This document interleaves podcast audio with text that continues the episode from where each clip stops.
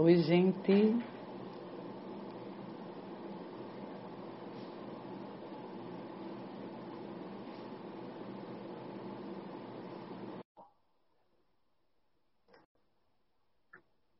Oi, gente. Vão chegando aí. Olha aí, Zé.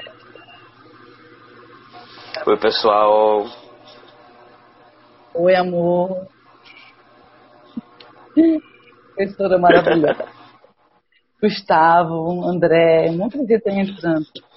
Então, gente, boa tarde para quem está chegando, me Recende, um monte de gente, Cláudio Gouveia. Eu estou começando hoje a conversar com as pessoas que eu conheço, que eu gosto. Né? Criei uma live que vai ficar sendo toda segunda da tarde, bora conversar. Estou sentindo falta mesmo de conversar com as pessoas, ouvi-las, saber o que elas estão vivendo, trocar ideia, interação que sempre fez parte da vida da gente, que agora tomou outros rumos, outros modos. E a ideia é tentar entender um pouco esse processo, conversar, ver como as pessoas estão vivendo, sobrevivendo, para ver se a gente se ajuda um pouco. A primeira pessoa que eu convidei foi Jeff Amorim, meu marido, jornalista, uma pessoa que tem muitos conhecimentos, que gosta de se informar e que gosta de discutir, debater. E aí eu trouxe ele para a gente começar essa conversa e trocar um pouco de ideia sobre esses temas que eu acabei de falar. Então, Jefferson, muito obrigada por ter aceitado meu convite. Na verdade, pessoal, o que aconteceu foi o seguinte: a Andrea disse que se eu não topasse ser a primeira pessoa, ela ia voltar para dormir no sofá. Tiago está chegando aí também. Que sofá o quê, rapaz? então, vamos começar essa com Jefferson, né? Só. Ó, que tem um monte de gente aí já dando, Flavinho inclusive dizendo, adorei a ideia, muito querida na nossa pós. Olha aí, você arrasando corações como sempre. Que linda. E deixando gente querida no caminho. Ah, que legal. Tiago vai ver aqui, porque ele quer fazer dele também. E eu fiz isso também. Eu olhei várias pessoas fazendo lives, testei alguns lugares da minha casa, achei melhor aqui na sala, gostei do, da ventilação, da iluminação e, e fiz esse lugar aqui. E eu acho que eu estava até conversando hoje com o próprio Tiago, que fazer lives e conversar com as pessoas pode ser terapêutico para a gente num momento como esse, que a gente, que é de comunicação principalmente, tinha uma rotina de muitas interações e que agora precisou, vamos dizer assim, silenciar um pouco e transformar essas interações né, para outros modelos. Eu até queria começar a minha conversa com o Jeffter é, os cenários estão bons, Tiago está dizendo aqui. Então, Tiago, testa cenário. Eu testei, fui para o quarto, fui para o terraço, para a varanda aqui do meu apartamento. E o melhor, que, o melhor lugar que eu achei foi esse, tudo que eu fazendo aqui. Tem aquela parede ali atrás com algumas coisas que né, fazem parte da nossa história. Então, fiquei à vontade e feliz de estar nesse lugar, por isso eu vim para cá. Beta Jimenez, um cheiro para tu, Beta. Então, Jeff, eu queria Olha aí, melhor professora do Nassau.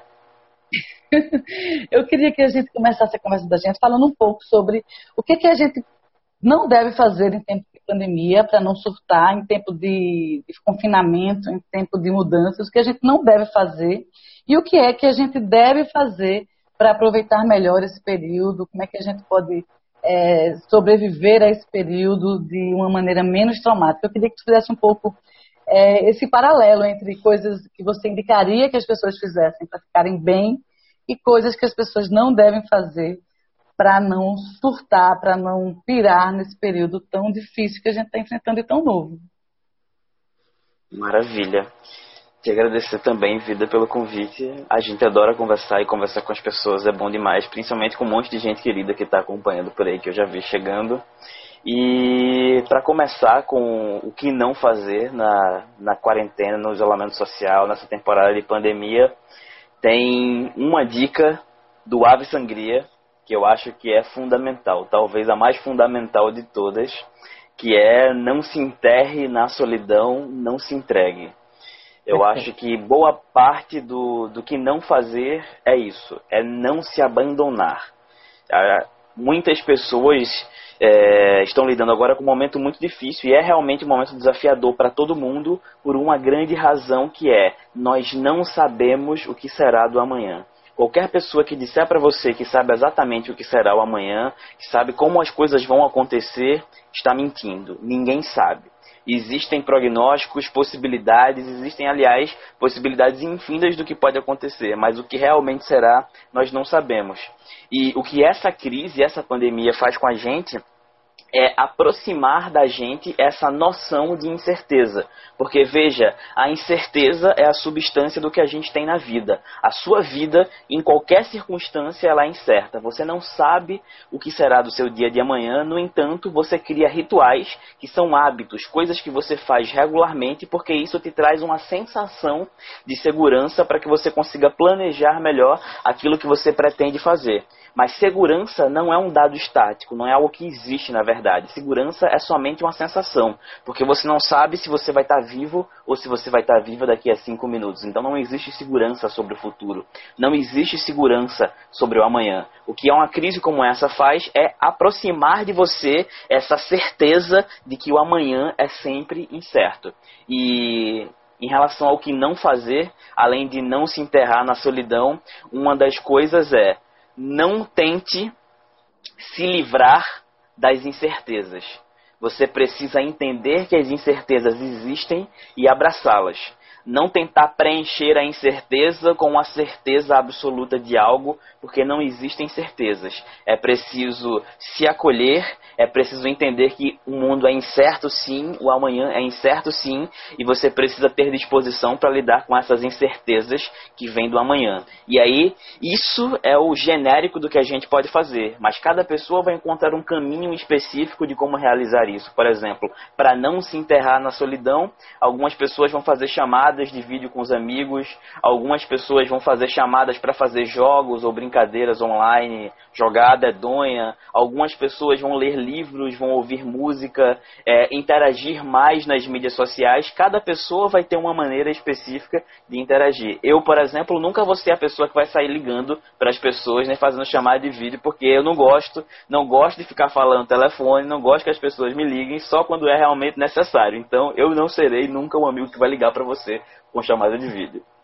Porque, na verdade, Mas, essa rotina está no teu trabalho muito presentemente, e aí acaba que na vida pessoal já não tem mais nem coragem de fazer uso dessas, desse tipo de ferramenta de estratégia, né? Exato. Eu adoro estar com pessoas, mas eu gosto mesmo é do olho no olho. Nesse momento em que o olho no olho não é possível, eu vou criar outras circunstâncias. Eu tenho a sorte de estar no isolamento social contigo, com o João, que são pessoas com quem a gente tem proximidade, a gente se dá bem, gosta de passar o tempo juntos, conversar. Isso minimiza algumas circunstâncias. E eu mantenho contato por texto com algumas pessoas queridas que eu amo, da minha família, os amigos, e eventualmente participo de alguma chamada. Para não dizer que eu não faço nenhuma, nesses 60 dias aí de isolamento social, eu fiz três chamadas, não, foram quatro chamadas de vídeo ao todo. Uma chamada foi no aniversário da minha irmã do meio. Então eu, ela e minha mãe fizemos uma chamada. Uma outra chamada foi no aniversário da minha irmã mais nova. Eu, ela, a minha irmã do meio e o meu pai fizemos essa videochamada. Eu fiz uma videochamada de reunião de condomínio com as amizades que frequentavam o Esperantivo, que tem casa ali por perto, Marco da Lata, Carla, Kate, e aí Rodolfo do Teju também entrou, Josemi Mi. Souza, as amizades, Mi, a gente ficou juntos ali conversando um pouquinho. E para além dessas. É, aula. Todo momento. Um bocado, a todo momento, porque a vida profissional segue em muitos aspectos. E para além dessa chamada, a quarta e última chamada de vídeo que eu fiz, além do aniversários das minhas irmãs e a chamada lá do, da reunião de condomínio. Tô até lembrando agora qual foi essa quarta chamada. Esqueci qual foi, no meio da Ou conversa seja, perdi. Não esperem uma videochamada da sua parte. É. No máximo, uma mensagem de texto para saber como é que as pessoas estão. Exato, e gosto de ouvir música, conversar com as pessoas que estão aqui em casa, ler, me informar e trabalhar. E é claro que, como qualquer coisa na vida, é cíclico, né? A sua vida também não é uma escala linear. Nada na vida é linear, é cíclico. É mais ou menos como uma frequência de onda, de qualquer que onda que seja. Onda sonora, frequência cardíaca, frequência se mede em ondas que vão oscilando entre positivo e negativo. É um pouco disso. A maior parte do tempo eu estou bem, mas tem momentos que eu estou triste, estou para baixo, tem momentos que eu estou preocupado com grana, porque alguns dos meus contratos é, foram suspensos temporariamente. Alguns clientes têm tido dificuldade, por exemplo, de manter receitas porque são negócios físicos e não são pessoas, por exemplo, que podem ou que conseguem ou que queiram mudar, migrar para o digital. Tem uma série de circunstâncias e é lidar com essas circunstâncias. É, eu estava tendo com o André muitas horas de conversa ontem sobre algumas questões filosóficas da vida, mas o que resume talvez um pouco disso é a ideia de que talvez nós precisemos muito mais aceitar, acolher e entender os vazios do que preenchê-los. Então é um pouco disso, é aceitar as incertezas em vez de fugir delas. Perfeito. Agora, é, mesmo que você não seja essa pessoa que faz tanta videochamada, gosta de texto, a gente está vivendo um momento em que videochamada, né, é, reuniões em vídeo, é, essa conectividade aumentou grandemente, né, fortemente, e a gente vive uma vida agora aqui dentro da internet, a gente vivia muito nela, mas agora a gente vive ela praticamente. E isso também tem sido um aspecto é, muito importante da gente falar, pensar e, e discutir, porque a questão da privacidade, a questão dos nossos dados, a questão da nossa segurança, a gente ficou ainda mais exposto, né, com essa nossa nosso ingresso tão repentino e com tanta gente para esse ambiente. Eu queria que tu falasse um pouco sobre isso, porque Muita gente está usando a internet para trabalhar e para se relacionar, né? Para ver as pessoas. Eu só faço chamada de vídeo, eu só faço ligação para minha mãe chamada de vídeo, por exemplo, para ver o rosto dela, para ela me ver também.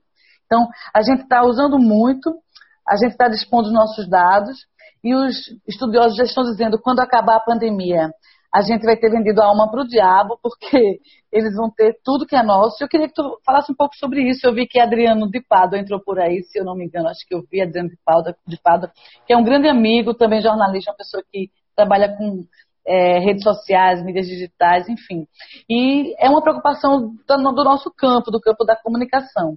Queria que tu falasse um pouco sobre como tu enxerga esse, esse momento aí da gente estar tá tão exposto, tão invadido com nossa privacidade tão disponível em termos de dados e, como você acha que isso vai impactar a vida da gente mais adiante. Realmente nós estamos nas mãos das empresas que vendem os nossos dados a preço de petróleo ou, ou não precisa tanto?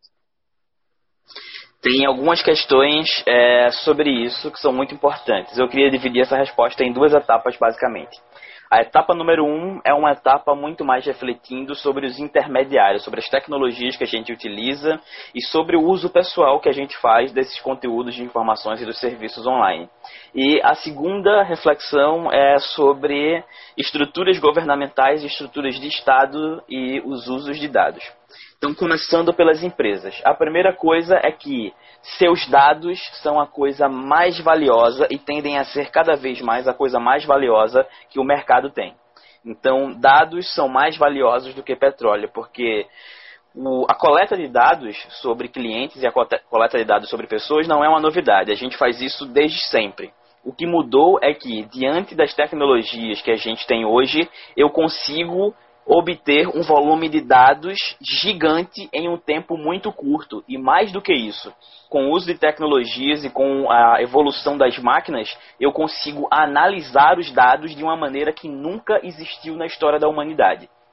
Então, às vezes a gente tem a sensação de que a gente vive algo que é absurdamente novo, no sentido, por exemplo, da coleta de dados ou da observação de informações sobre as pessoas. Isso não é verdade. O que é verdade é que há uma capacidade de tratar um volume gigante de dados no intervalo de tempo muito curto que nunca antes na história da humanidade foi possível.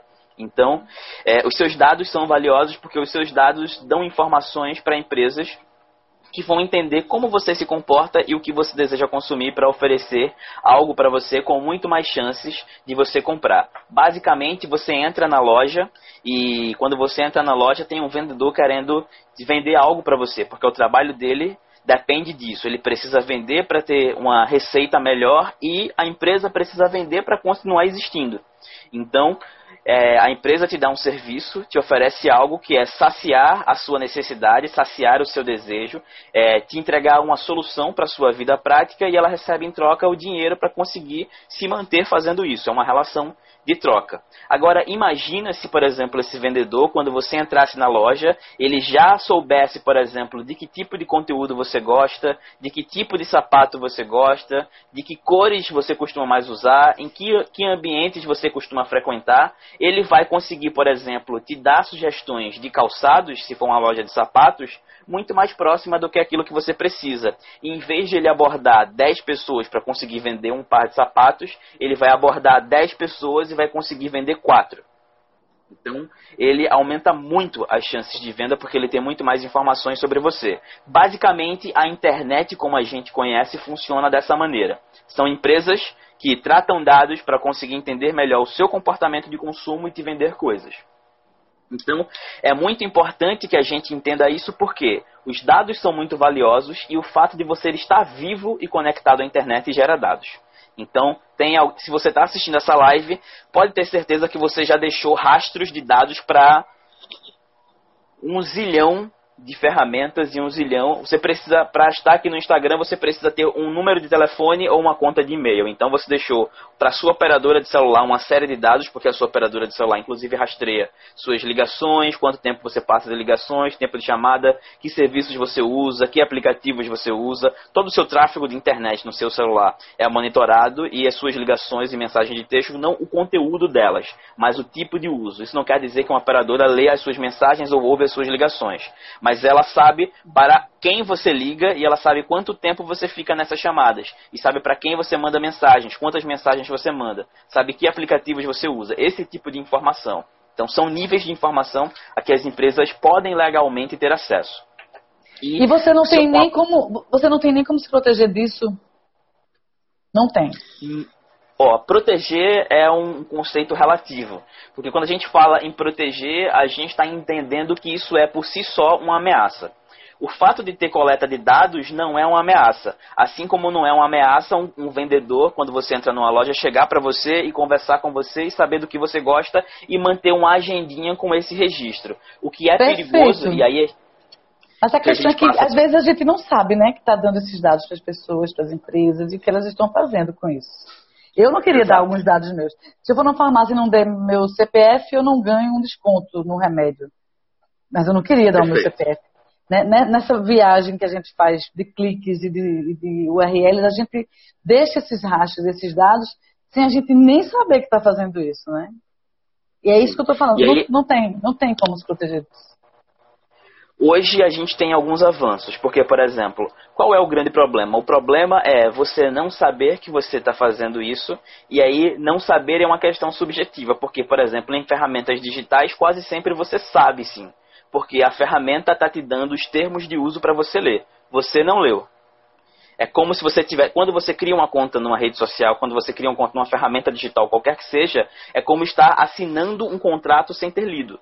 A ferramenta está te dizendo, eu vou fazer isso com seus dados, mas você não parou para ler o que ele está fazendo. Então, é até difícil a gente falar sobre isso, porque na prática, nesses casos específicos, ele está te dizendo o que é que você vai fazer. Mas tem uma série de questões que são, primeiro, muitas empresas não têm transparência mesmo, porque muitas empresas não deixam claro esse uso. Então, há uma discussão que é preciso que a gente tenha que Facebook, Apple, Google, que são e as maiores empresas que trabalham com dados hoje e a Amazon, porque a Amazon é a líder do e-commerce do mundo, essas quatro empresas têm, concentram a maior parte dos dados dos seres humanos conectados à internet no mundo. Mas elas não dizem como utilizam os seus dados. E veja, elas dizem que coletam seus dados nos termos de uso. E quanto a isso, a gente não tem muito o que brigar porque ele está dizendo para você. Você é que talvez não tenha lido. E é sua responsabilidade de ler porque é a sua vida que está em jogo. É muito importante que você entenda isso.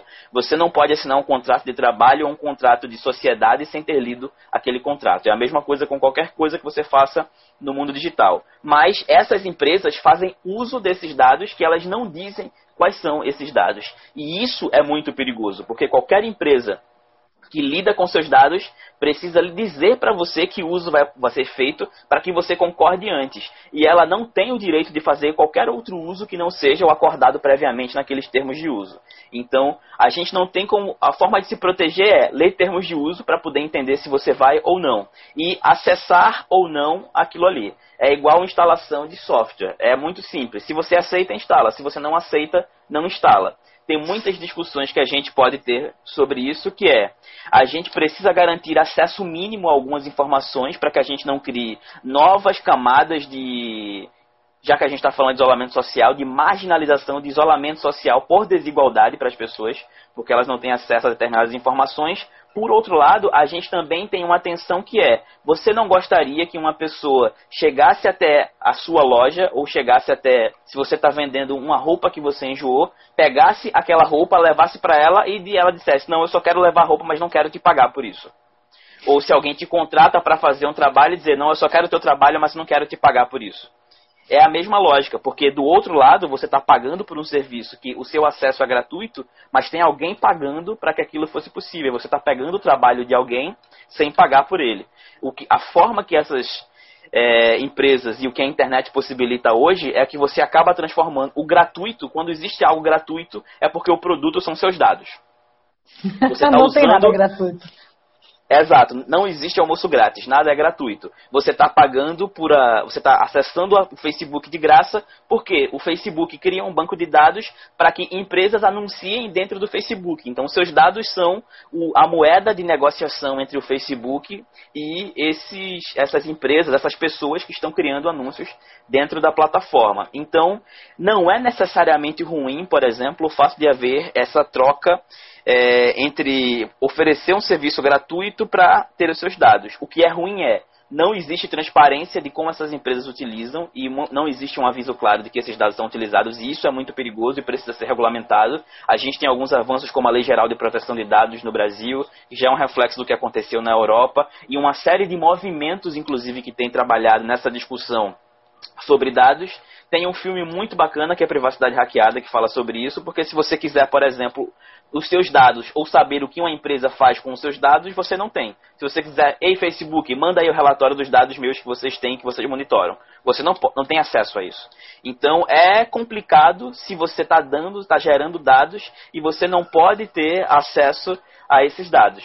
Então isso é algo para ter cuidado. E o segundo, além da falta de transparência, é a, a, falta de cuidado mesmo e de ética no tratamento, porque não é coletar dados que é ruim, é você não ser transparente sobre o que você faz com esses dados e você usar isso de forma antiética. Esse é o problema, porque coleta de dados sempre existiu e sempre vai existir.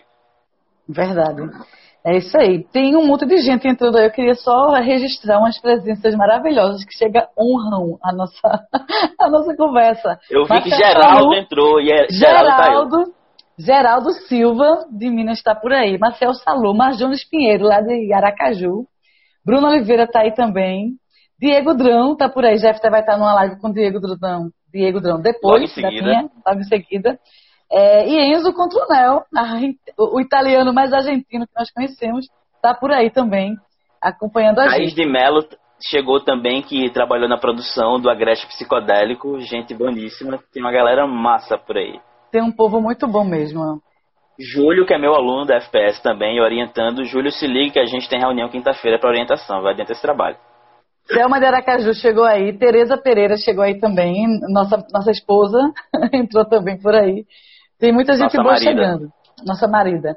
Então, vou fazer mais uma pergunta. Ó. É, acho que é a Aline aqui que está falando. Deixa eu ver se a Aline quer.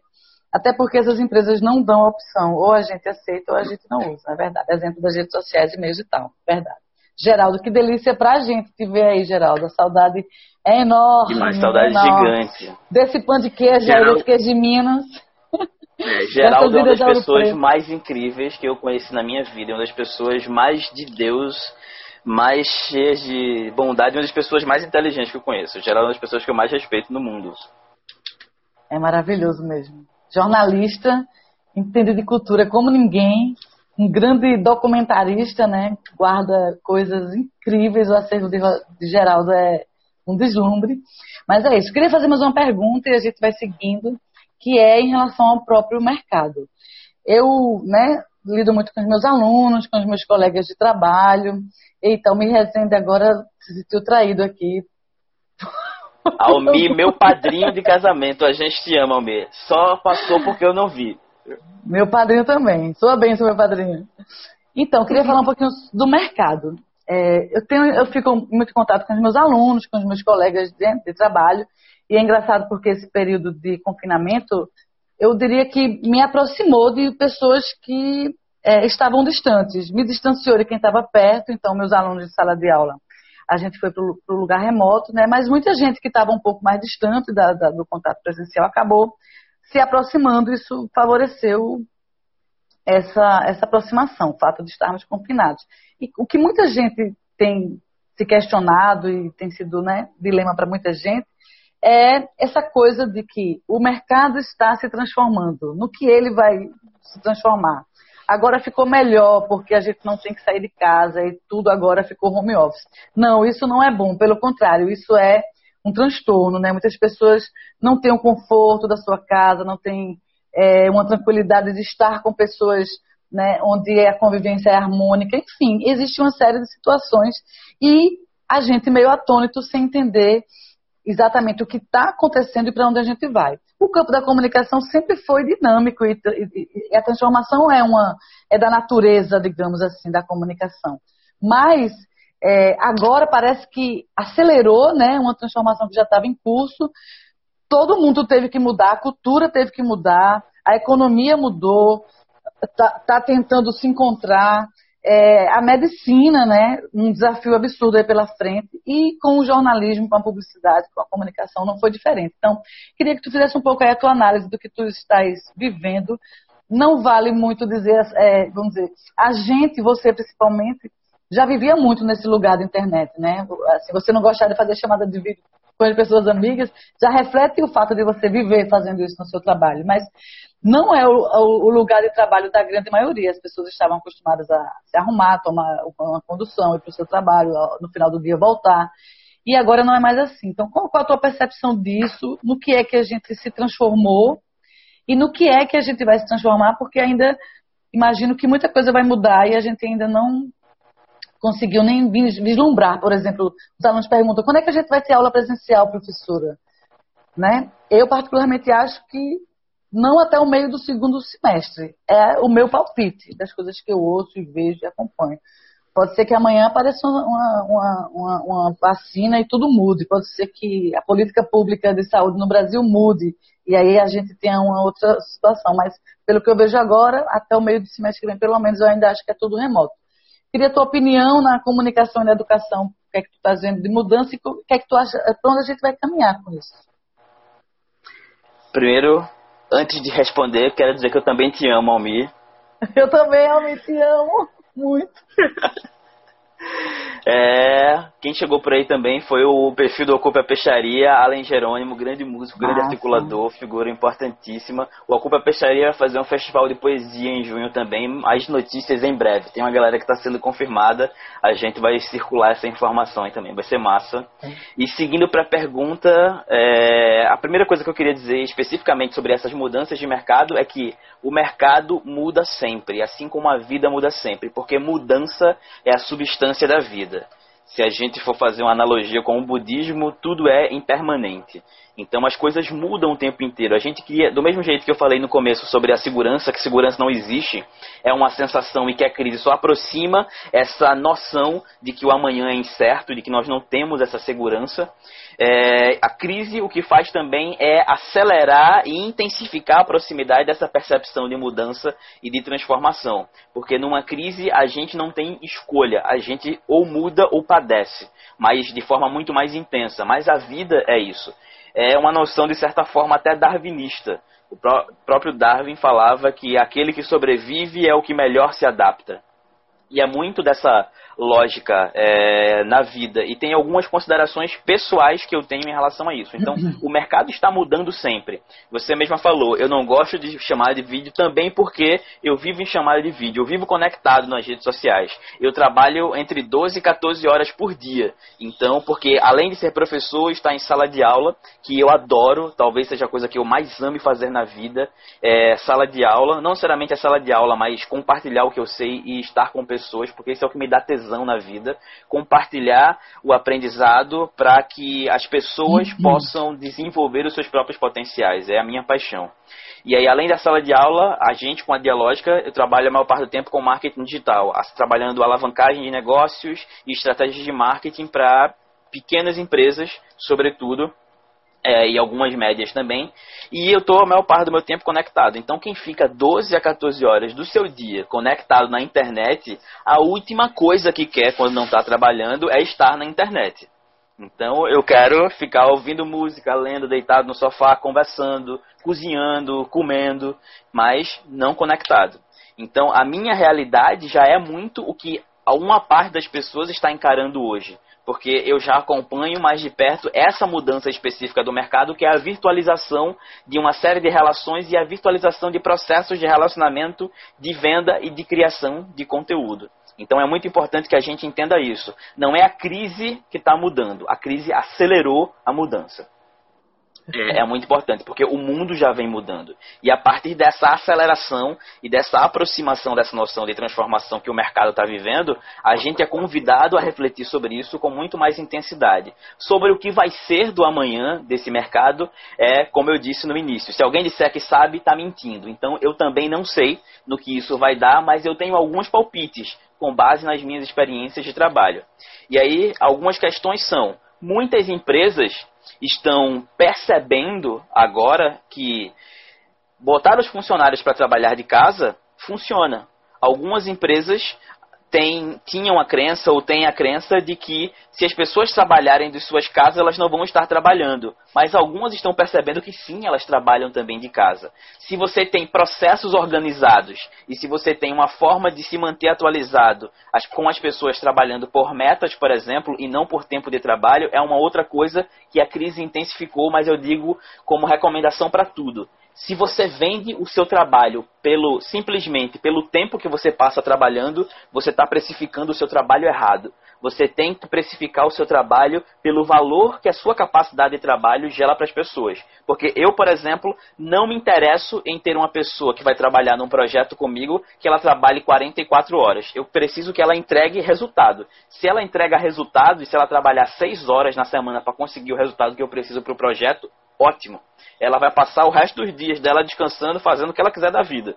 Para mim, não importa, o que eu preciso é do resultado. É claro que também do lado de quem emprega, do lado de quem contrata, do lado de quem está lidando com é, uma situação de liderança, precisa ter noção do que é humanamente viável de entrega de resultado e o que não é, porque resultado depende de esforço, habilidade e tempo. Então eu preciso saber de quanto tempo é necessário para que eu não faça pressão constante nas pessoas para que as pessoas se sintam fracassadas. Porque tem empresas, inclusive, que fazem isso. Tem uma grande empresa, a maior empresa da indústria de bebidas alcoólicas do mundo, não vou dizer o nome, mas por isso muita gente talvez já saiba, que quando faz uma contratação, por exemplo, de um profissional, prefere mandar esse profissional para outra cidade e não para a cidade em que ele mora ou que tem uma fábrica mais próxima, porque se a pessoa está numa cidade em que não conhece ninguém e está longe da família, aquela pessoa vai acabar trabalhando até para matar o tempo, porque não tem o que fazer, ela vai tender a trabalhar. Então essa é uma lógica muito mesquinha, muito egoísta e é uma lógica maquiavélica. Então é importante que a gente entenda que essa lógica também é o outro extremo e é uma lógica muito escrota. Mas por outro lado, eu preciso entender do meu lado profissional que, enquanto profissional, o meu papel é gerar resultado.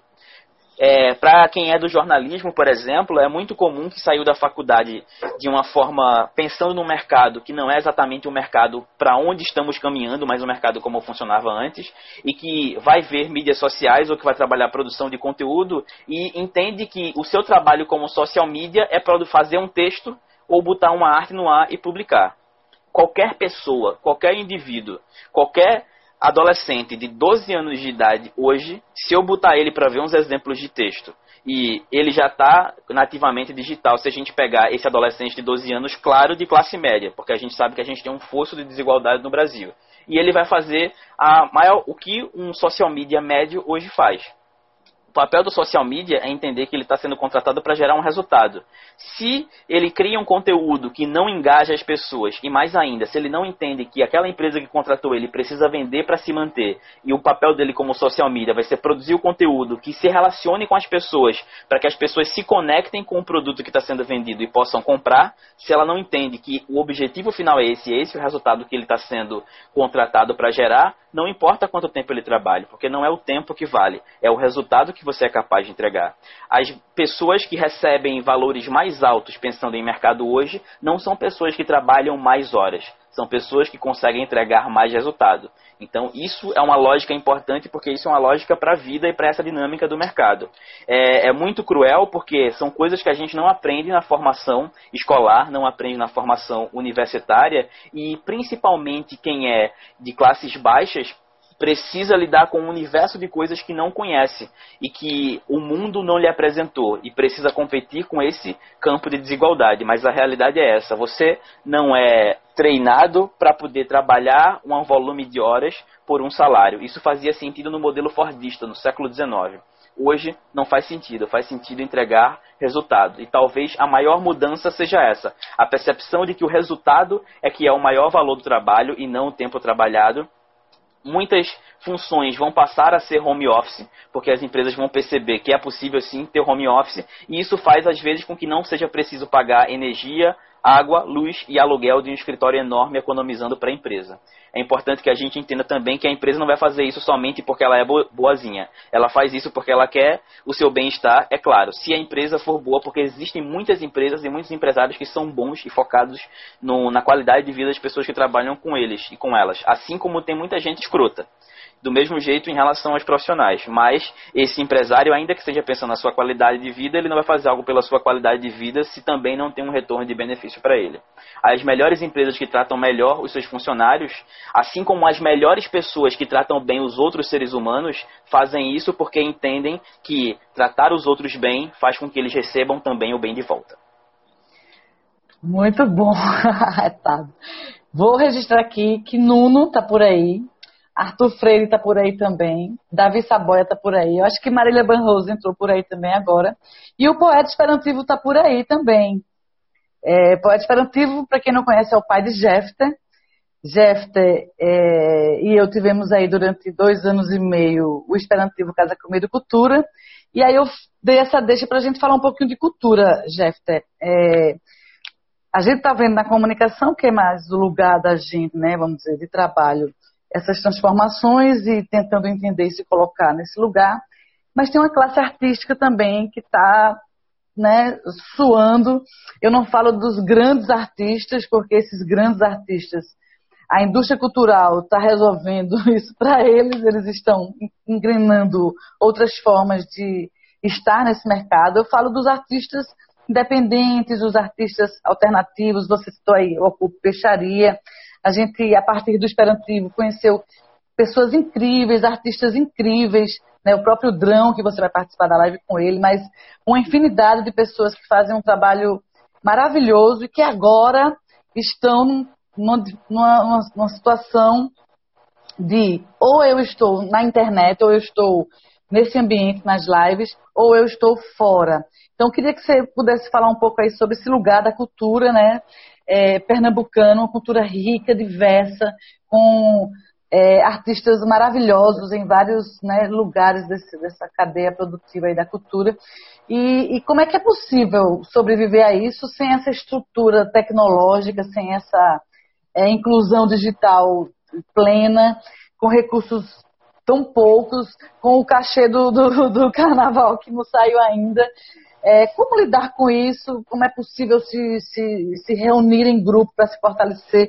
Se encontra realmente uma possibilidade mais, é, vamos dizer assim, positiva para os artistas independentes? Como seria isso? Qual, qual a tua ideia? Ajuda a gente. Massa. Vou dar a minha ideia pelo áudio. É o seguinte. Antes de, de, de responder, tem, acho que tu falou, por causa do Esperantivo a gente conheceu um monte de gente massa, e só caso tenha alguém que não entenda aí, para não achar que por causa do Esperantivo é o Esperantivo meu pai, porque tem o Esperantivo meu pai, e por causa do Esperantivo meu pai, a gente, por quase três anos, manteve um espaço chamado Esperantivo Casa Comida e Cultura, que era a casa da gente, na gloriosa Vila de Nazaré. Tem essa tatuagem aqui, que é a antiga Casa do Faroleiro, as ruínas da Casa do Faroleiro, porque lá é, é um ponto histórico do século XVI, patrimônio tombado, e a primeira mulher a operar um farol do Brasil, possivelmente do mundo, esteve lá, Dona Margarida, é importante que falemos sobre isso. E nessa vila linda, na gloriosa cidade do Cabo de Santo Agostinho, minha amada cidade, a Bairrista. gente abriu esse espaço.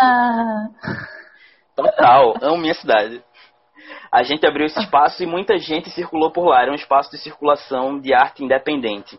E aí, é, feita essa desambiguação entre meu pai, entre painho e o espaço, é, é importante que se diga que tem algumas coisas que são importantes. Tem um lado tecnológico, tem um lado estratégico e tem um lado de crenças pessoais em qualquer coisa que a gente vai fazer para comunicação com o mundo. Então eu vou tentar passear rapidamente por esses três pontos, começando pelas crenças e pela mentalidade. A maior parte dos artistas é, tem uma ilusão de que um bom trabalho fala por si mesmo e que vende por si mesmo. Assim como a maior parte da sociedade tem a ideia de que criatividade é uma espécie de bênção divina, que Deus foi lá e decidiu entregar para você. É claro que Deus entregou um conjunto de possibilidades, o universo entregou um conjunto de possibilidades, no que quer que você acredite, pessoas têm mais habilidades para isso ou para aquilo, de acordo com as suas vivências, mas tudo é habilidade e é desenvolvida. Não é simplesmente uma coisa que caiu do céu. Então, você aprendeu pelas circunstâncias e você desenvolve essa habilidade. Criatividade é assim também. As pessoas que estão nas artes, elas lidam mais frequentemente com circunstâncias que estimulam a criatividade. Então, elas são mais criativas, não necessariamente porque elas nasceram mais criativas, mas porque elas exercitam isso mais do que a média da população, por exemplo. Assim como cientistas, que devem ser movidos pela curiosidade sobre o mundo.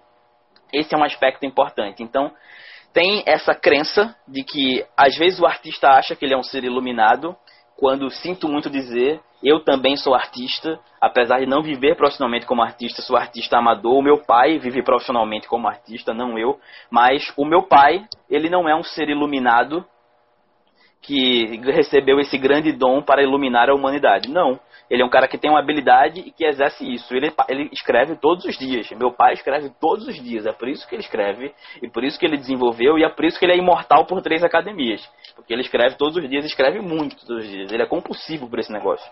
Então é a exercitou, vida dele. Exercitou o talento, exercitou a vocação, exercitou a habilidade. Né?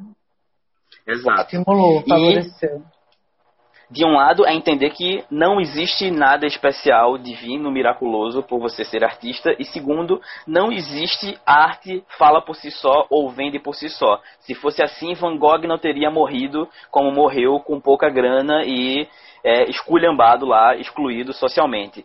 Se você, se tem artistas que nunca venderam e conseguiram destaque, é muito simples. É porque alguém assumiu o papel de vender por ele. Ponto. A gente tem uma realidade, por exemplo, no mercado da música, e eu falo da música porque música é a maior paixão que eu tenho na vida.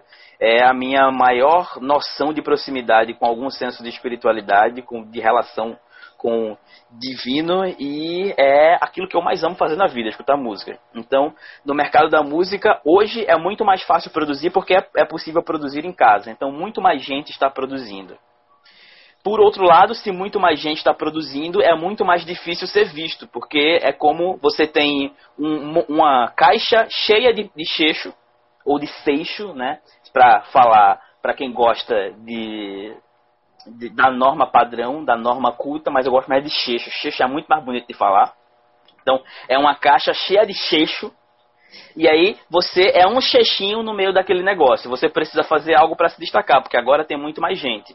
Na época das gravadoras, muitos artistas conseguiam somente se dedicar à sua arte. Mas por quê? A gravadora cuidava de vender para ele. E aí, é claro, a gravadora cuidava de vender e tinha muitas gravadoras sacanas e ficava com a maior parte da grana. As gravadoras ficam, por exemplo, ou ficavam com os direitos autorais, então o, o autor perdia o direito de detenção sobre sua obra, porque ele passava a ser detido pela gravadora. Mas é uma. É tenso falar sobre isso, porque ao mesmo tempo em que as gravadoras tinham, tiravam muito dos artistas, também deixavam os artistas livres somente para criar. Hoje eu posso produzir um álbum ou posso fazer a minha arte sem depender da gravadora. Eu mesmo faço tudo, mas eu também preciso entender que aquilo tudo que a gravadora fazia para vender, agora quem tem que fazer sou eu. Então, é uma consciência importante não dá pra. É importante que a gente entenda que tem muita gravadora escrota? Tem. Mas é importante entender que a gravadora faz um trabalho grande também. Porque não basta um produto ser bom. Para quem é profissional e está acompanhando, e a gente está falando muito de mudança do mercado, eu tenho certeza que você conhece alguém que faz um trabalho medíocre, muito pior do que o seu e que ganha muito mais do que você e que tem muito mais clientes que você. Certeza absoluta que você conhece alguém que faz um trabalho pior e vende mais. Porque essa pessoa, apesar de ter uma qualidade, ter um produto é, não tão bom quanto o seu, ela está fazendo melhor as vendas dela. Porque não basta ter um produto bom, é preciso saber vender o produto. Se eu sou muito bom de venda e o produto é ruim, a pessoa compra uma vez e depois não compra mais, porque você entregou uma bosta. Mas se o seu produto é bom e você não vende, ele é bom, mas ninguém sabe que ele é bom. Uhum. Então, você precisa fazer um bom produto e vender bem. Levando isso para as artes, é: eu preciso fazer um disco incrível e eu preciso vender muito bem esse disco para que ele emplaque. Tem uma tensão, por exemplo, entre artistas e produtores, que eu vou deixar isso para outro capítulo. Vou deixar isso para live com o Drão, 6 horas, arroba Diego Drão no meu perfil também para falar sobre essa tensão aí. Mas essa é uma outra questão. E aí, da mentalidade, é isso quem acredita que a sua arte vai falar por si só está fadado a ter muito mais fracasso do que quem entende que, além de fazer uma boa arte, precisa vender bem. Então, esse é o primeiro ponto em relação às crenças. Do ponto de vista procedimental, é criar é, rotinas para produção. Então, se você tem menos habilidade naquilo, faça mais vezes. Então, não quer dizer que isso é uma receita de bolo. Por exemplo, tem gente que espera a inspiração chegar para fazer alguma coisa. Tem gente que, com você inspiração, vai sentar duas horas do seu dia e ficar tocando violão, ficar pintando qualquer coisa, desenhando qualquer coisa, escrevendo qualquer coisa para poder ir exercitando. São duas formas de lidar com isso, porque aquela inspiração que é que vem do estado de flow, que é um termo científico para aquele estado de fluxo em que você está lá em cima, no seu estado de felicidade e consegue produzir coisas incríveis, ele vai acontecer em algumas circunstâncias específicas, mas o seu exercício aprimora. É a mesma coisa de habilidade. Algumas pessoas têm mais habilidade para aquilo e vão aprender mais facilmente, mas uma pessoa que não tem a mesma habilidade, se treina muito mais do que aquela pessoa que tem habilidade, vai poder ser melhor do que ela. Então, é um pouco balancear essas questões. Do ponto de vista tecnológico, é, live é bom sim. Vídeo é o conteúdo que tem melhor adesão da audiência na internet. E vídeo ao vivo ainda mais. Então quer dizer que eu tenho que fazer live? Não. Por quê? Não é fórmula secreta. Se a sua audiência, porque tem uma série de, de, de processos de arte tem uma série de modalidades de arte, né? tem literatura, teatro, dança, música, uma infinidade de expressões artísticas. Se a sua audiência, não só o pessoal que consome essa expressão artística, mas o que consome o tipo de arte que você faz, o perfil de arte que você faz. Dentro da música, por exemplo, eu tenho o grindcore, que é o anti-música, é o ritmo mais extremo, mais violento, mais rápido que tem, e eu vou ter, por exemplo, o, os músicos de blues, os músicos de jazz, e eu vou ter a música erudita, ou a música orquestrada. Então são públicos diferentes. Onde é que essas pessoas estão? As faixas de idade tendem a ser diferentes também. Então, como qualquer outro produto ou qualquer serviço que eu vendo, eu preciso entender quem é a minha audiência, com quem é que eu me comunico, quem é que consome de mim e estar onde essas pessoas estão e produzir conteúdo do jeito que essas pessoas gostam, para que eu consiga me conectar com elas. E eu preciso fazer isso com regularidade. E aí, eu não gosto muito de fórmulas porque, como eu falei, tudo depende da sua audiência. Não existe fórmula secreta ou fórmula que resolva todos os problemas da vida. Esqueça essa ideia para qualquer coisa na sua vida. E no marketing e no mercado é uma delas. Então, o que funciona no Instagram, por exemplo, para a maior parte das pessoas? Um post todos os dias, pelo menos três stories por dia, com intervalo pelo menos de duas horas entre eles. No mínimo isso. É o que funciona para a maior parte das pessoas. Usando comunicação que a sua audiência é, consome, usando formatos diferentes, alternando entre vídeo, foto e texto e privilegiando o vídeo porque é o que entrega melhor. Mas isso é uma dica entre uma série de possibilidades.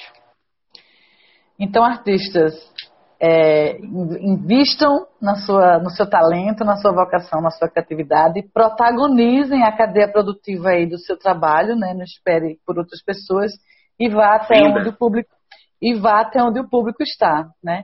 Eu vou só registrar aqui a chegada de algumas pessoas muito especiais e Ana Gouveia, amor da minha vida de décadas e décadas e décadas. Léo Teixeira, outro amorzão.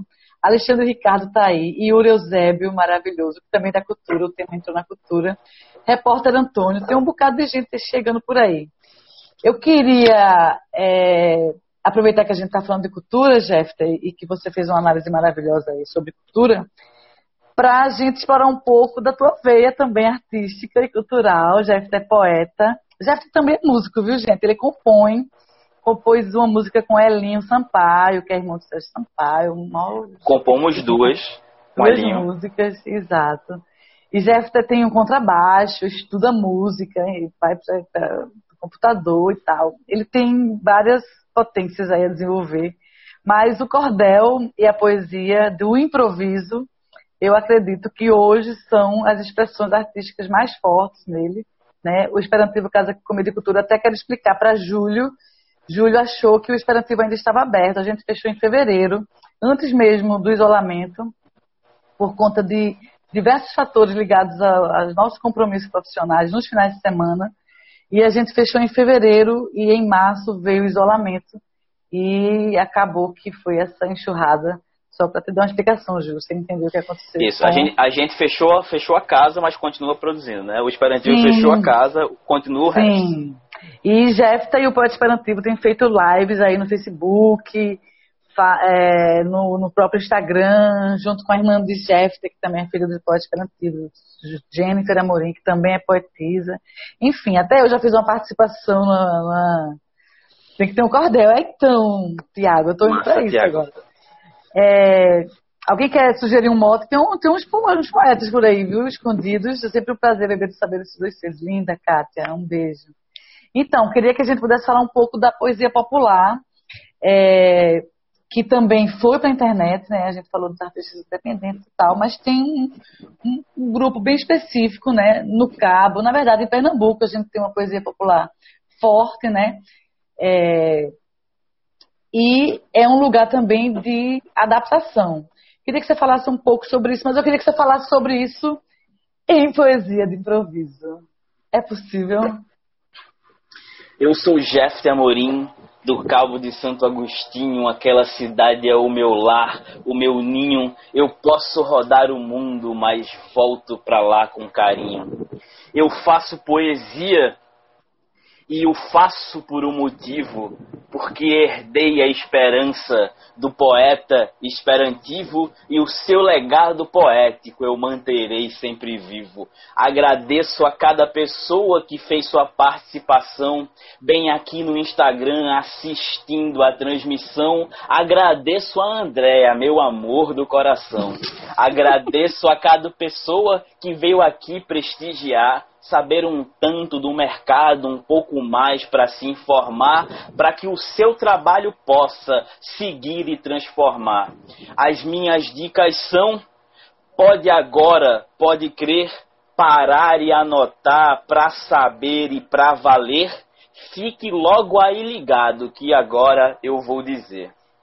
Se você quer ir adiante, precisa aprender a vender se não se conforma com o salário, seu salário pode fazer saindo de um emprego e começando a empreender. Se você quer ter atenção, invista sempre em seu talento. Fale com as pessoas, tenha um ouvido atento, saiba quem é sua audiência e se mantenha em movimento. Use a tecnologia sempre para ir adiante. Mostre o seu trabalho do povo, não fique distante. Se concentre e aprenda para fazer mais de forma constante. Tem um livro que eu recomendo que é bom a perder de vista. Ele é de Austin Kleon, chamado Roube como um artista. Pegue logo esse negócio em seu aprendizado em vista. Para quem gosta de aprender, eu tenho também uma lição. O aprendizado e conhecimento não valem de nada não, porque a única coisa trans que transforma é botar conhecimento em ação. Que coisa linda! Olha o livro aqui que ele recomendou. Estava ali por acaso, não é por acaso, né? Todo mundo aqui em casa leu, ali em cima da mesa de centro. É, faltam seis minutos, né? É, Matheus Raposo entrou agora e Ana disse que se fosse ela já tinha se perdido aí nessa poesia. Tiago está aplaudindo. Então, gente, conviver com Jeffter é isso, né? Embora ele, ele viva na internet, não é uma pessoa que se expõe muito nas redes sociais. Eu quem acabo expondo um pouco ele, porque eu, ao contrário dele, sou mais né, exposta. Minha vida é um Facebook aberto, é um, é um Instagram aberto. Mas como ver com, com o Jeff é um pouco isso, é, é muita conversa, a gente conversa muito, e nesse confinamento a gente acho que está até conversando mais. A gente sempre foi conhecido como um casal que vivia em eterna DR, não DR de briga, pelo contrário, mas a gente sempre discutiu muito tudo, de uma maneira muito é, amorosa e, e, e, prazerosa. Jeff gosta, é uma pessoa do diálogo, uma pessoa da conversa. É, é um artista, é um poeta, um grande comunicador. É, eu sou jornalista, mas ele é comunicador. Ele também fez jornalismo, mas ele se encontrou num lugar maior, vamos dizer assim, da comunicação. E tem um outro talento de Jefferson que eu acho que a gente nem vai poder explorar muito, que é a coisa da culinária, né? No esperantivo, cada Eu também sou ótimo humorista também, eu conto ótimas piadas. Não, aí realmente você vai precisar desenvolver essa habilidade. Você é um ótimo contador de piadas, mas a gente às vezes não entende, porque é muito complexas, né? As suas são complexas. Ju Morena também está aí, minha sobrinha linda, maravilhosa, que eu amo. Então, Jeff, eu queria falar um pouquinho de comida. A gente sabe quantos minutos? Quatro minutos. Quatro você minutos. tem cozinhado muito, você gosta de cozinhar. O Esperantivo surgiu. Bela Langeira, linda também. Você, o Esperantivo surgiu de, né, Zilma também está por aí, Zilma da Zearte. O Esperantivo surgiu da, da, homenagem à poesia, homenagem ao teu pai, homenagem né, ao cordel, mas também por conta de um hambúrguer, né, que você fazia e a gente não sabia se as pessoas iam pelo hambúrguer, se iam pelo artista, se iam pelos dois. Mas o fato é que o hambúrguer fazia muito sucesso. Essa semana, inclusive, gente, a gente comeu esse hambúrguer de Jeff aqui, porque a gente também sente saudade daquele hambúrguer. Eu, o João e ele comemos. Mas você gosta de cozinhar e você cozinha divinamente bem. Eu digo, eu brinco assim, que você, você faz a comida e eu faço a foto. para publicar.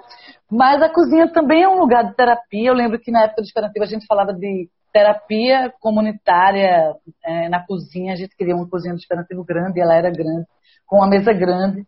E a gente fazia muitas, tinha muitas conversas com muitas pessoas e a cozinha era um lugar de terapia. Os artistas que dormiam, eles comiam com a gente e tal. Você tem dois minutos para dizer um pouco do que é a gastronomia a culinária, o fazer comida na tua vida e que se isso é também terapia dentro da tua perspectiva. Eu aprendi com um filme, eu nunca tinha parado para pensar nessa analogia sobre como astronomia e gastronomia têm o mesmo radical comum, etimologicamente, da palavra. Acho que é tempero da vida, um negócio desse. E aí eu vi com esse filme, porque ele fala do, sobre o Astronomos Gastronomos, é um filme grego. E é, para mim é isso. Astronomia e gastronomia tem o mesmo radical. É, do mesmo jeito que para criar o alimento você precisa unir vários elementos, uma alquimia complexa para poder criar um sabor único que você faz para servir ao outro e que é constante movimento. O universo, a astronomia, essa noção de astros é isso. Então, é, para mim é bom cozinhar porque eu adoro, é terapêutico, eu gosto de fazer aquelas coisas. É um tempo em que eu consigo olhar para mim mesmo e pensar sobre isso. Eu consigo servir as pessoas porque para mim a vida só faz sentido quando a gente serve as pessoas. E eu consigo comer porque eu adoro comer, eu adoro comer. Comer é talvez um dos maiores prazeres que eu tenho na vida. Eu gosto muito de comer. Como demais e adoro comer. E é isso, é como unir elementos complexos gastronomia tem o mesmo sentido de astronomia, de olhar para os astros, para a complexidade de um universo sempre em expansão, sobre o desconhecido e se manter em movimento, experimentando o novo para servir as pessoas e manter o fluxo da vida que é complexo. Nem sempre a gente sabe do resultado final, mas cozinhar para mim é como viver. Não importa o fim, não é pelo resultado final, é porque eu amo o processo. Maravilha. Apesar de adorar comer também, no fim das contas. Você gosta do processo e do produto. São 5h59, vai cair daqui a pouco, mas eu não podia deixar de ler o comentário de Léo. Dizem que teu ovo frito é massa. Léo, o meu ovo é teu. Todo mundo sabe que meu ovo é teu, Léo. Vai cair, gente, esse bate-papo entre amigos. Que bom tê-los aqui. Meu amor, te amo. Obrigada. É, adoro conversar com você. Semana que vem a gente tem Diego Gouveia conversando também sobre sexualidade na mídia tema também muito bom. Léo, você está convidado também para assistir. Todo mundo que está aqui com a gente. E é isso, gente. Obrigada. Ela vai em 20 segundos, 19 agora, encerrar. E fica lá no GTV para quem depois quiser assistir essa conversa. E Ana, te amo. Léo também, gente. Obrigada. Um beijo. Se cuidem, beijo, se protejam. Vida, eu te amo. Eu te amo, amor. Se protejam, protejam as pessoas próximas